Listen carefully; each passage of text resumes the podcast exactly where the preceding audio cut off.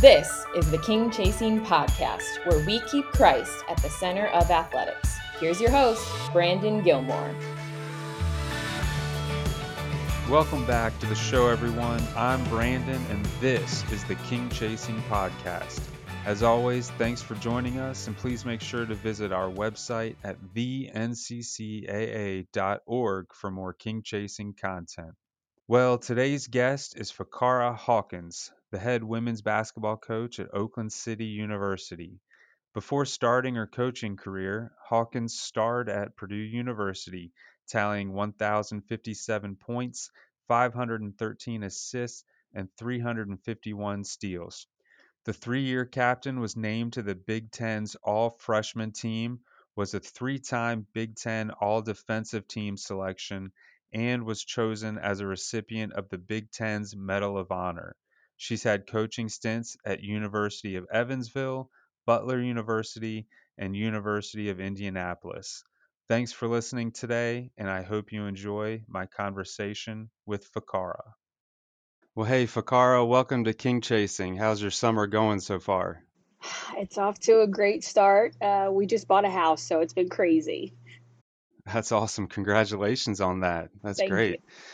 Now, uh, you were a three year team captain at Purdue University, started all four years there. How special was that for you to be able to play at that high level um, and also excel while you were there?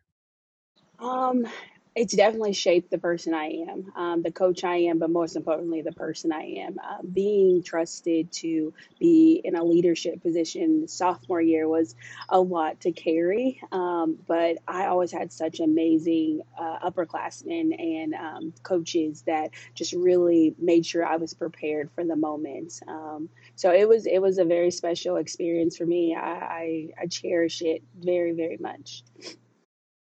That's awesome.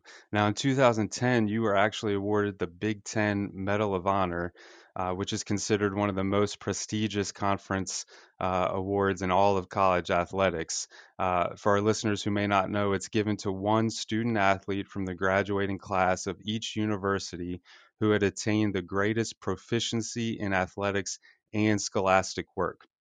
What did that mean to you to be awarded with that honor? Um, you know, until I saw your question, I had even forgotten about it for a second. But um, when I saw your question, it just it really took me back to that moment um, where they called my name. Um, and so just to see the looks on my coaches' faces and administrators and um, support staff and everyone just so overwhelmingly excited for me and proud of me, um, it just I, I wasn't the highest scorer. I wasn't the leading rebounder. I wasn't a lot of things statistically, but for them to say that I meant that much um, to our program um, was one of the biggest highlights of my career. Yeah, I'm sure that's an incredible honor. Um, you actually helped lead the Boilermakers to three NCAA tournaments, including a pair of appearances in the Elite Eight. Uh, what was that like playing in such a big stage? Um, surreal, you know, um, especially my freshman year because I had just watched it on TV the previous year. Um, and so to be able to experience such a high level of success and be on the court with players that I idolized uh, just a year previous um, was eh, insanely amazing. Um, and so just to see that level of competition, um, to see the the grit and um, just the hard work really come to fruition more than once was was was awesome. Now, currently, you serve as the head women's basketball coach at Oakland City University, and your team made it to the NCCAA national championship game this past year. Uh, how did your postseason experience as a player uh, help you uh, coach in that postseason environment? Um, you know, if you haven't been to the moment, it's hard to um, explain it. And so, our kids getting to that moment, I, I like to say that they took me on a ride. Um, I, I tried to implement all the things that I learned as a student um, throughout the year, and it was at the right time that they got it. And so to be in the moment with them is what it was really all about. Um, I coached my butt off in, in October, and I think that's what helped us get there in March. Um, so that playing experience definitely attributed to it. Um, but it was it was more them, you know, just being able to take the things that I've, I've taught them and believe in them. I'm curious, did you ever uh, look back at a specific game or moment uh, when you were a player and and tell that experience to your players to try and help them in a specific moment? Um, I talk a lot about my freshman year, um, our Big Ten tournament. Um, it was uh, one heck of a roller coaster ride, and we had to go through the top teams in order to be champions. Um, so my uh, freshman year, in a, we played Ohio State in the championship game, and I talked to my kids about uh, the fact that I had I don't think I had any shot attempts.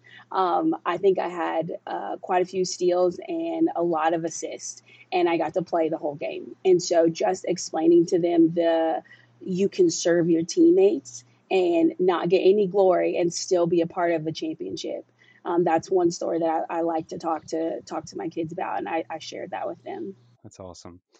Having experience at the NCAA Division One level, now coaching at OCU, uh, who's a member in both the NCCAA and the NAIA, uh, what advice do you have for recruits who may only have their eyes set at the NCAA D1 level? Look around, open your eyes. Um, that is uh, been the biggest part of my job when it comes to recruiting is just the education. Um, kids don't know enough about our level. And honestly i didn't know enough about the nccaa's until i got here.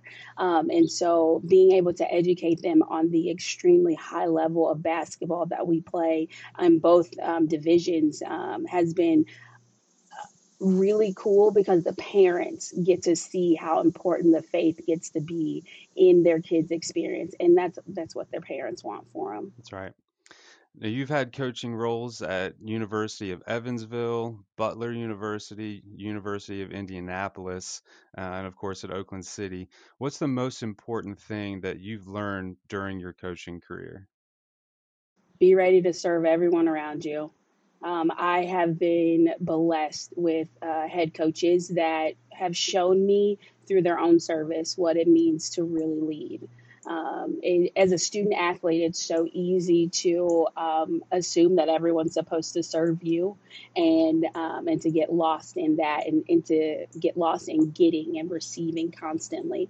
Um, so all of my bosses, every single one of them, has shown me through their own leadership what it means to serve, and most importantly, how to show my kids to do it too. I love it. When you were hired at Oakland City, uh, you mentioned that you looked forward to using your passion to impact the young women uh, of the OCU women's basketball program. What are some of the ways uh, that you're doing that, and what are some ways that you try to integrate faith within your program? Um, the biggest thing is just how I live live my life, right? Um, so I am I am really big on intentional relationships, and so my kids know they can call me at midnight with the silliest story or the most serious thing that's ever happened in their life. Um, it's really important to me that they understand that family is big basketball is going to go away. Um, your family and the people around you are what matter. So, my husband is my assistant coach. We had our first child at the beginning of the season last year, and he has been with us every single day. And so, our kids get to see what a healthy marriage looks like. They get to see that a woman can be in charge as well as be a servant to her husband. Um, and so, just living my life out loud um, has been very helpful. Um, they know that I pray for them regularly. We talk about what they need spiritually. Um, so you know, it's it's just being the authentic self and, and, just letting kids know that chasing the kingdom is what it's truly about. Hmm. That's awesome. Now, these young women you're trying to impact uh, may not have had the opportunity to play basketball without Title IX, uh, which recently had its 50th anniversary. Uh, the same is true for you and your uh, journey within sports. As you look back on your playing career, now being in the coaching ranks, uh, what has Title IX meant to you? I don't know what my life would be without it. Um, the the women, the the pioneers that were willing to come before us and play half court basketball or be told that they couldn't play at all. Um, that has been unbelievable. And so I've been able to connect some of our kids with with some of those women who were a part of our program long, long time ago, and um, to hear their experience it has been eye opening. And I got to do it as a student athlete as well. So you know, I, I can't imagine my life without basketball. I can't imagine my life without the people that basketball has put into my life. Hmm. That's great. Well, that's all the time that we have. Uh, but thank you, FahKara, for joining us on King Chasing. Absolutely. Thank you for having me. Thanks again to FahKara for sharing some of her experiences as a student athlete at Purdue University, her desire to impact the young women she coaches, and what Title IX has meant to her. If you haven't yet, please subscribe to the King Chasing podcast on whatever app you use to listen. We would also appreciate it if you encouraged others to listen and subscribe. Once again, we're thankful to you for tuning in and supporting us. Join us next time on King Chasing.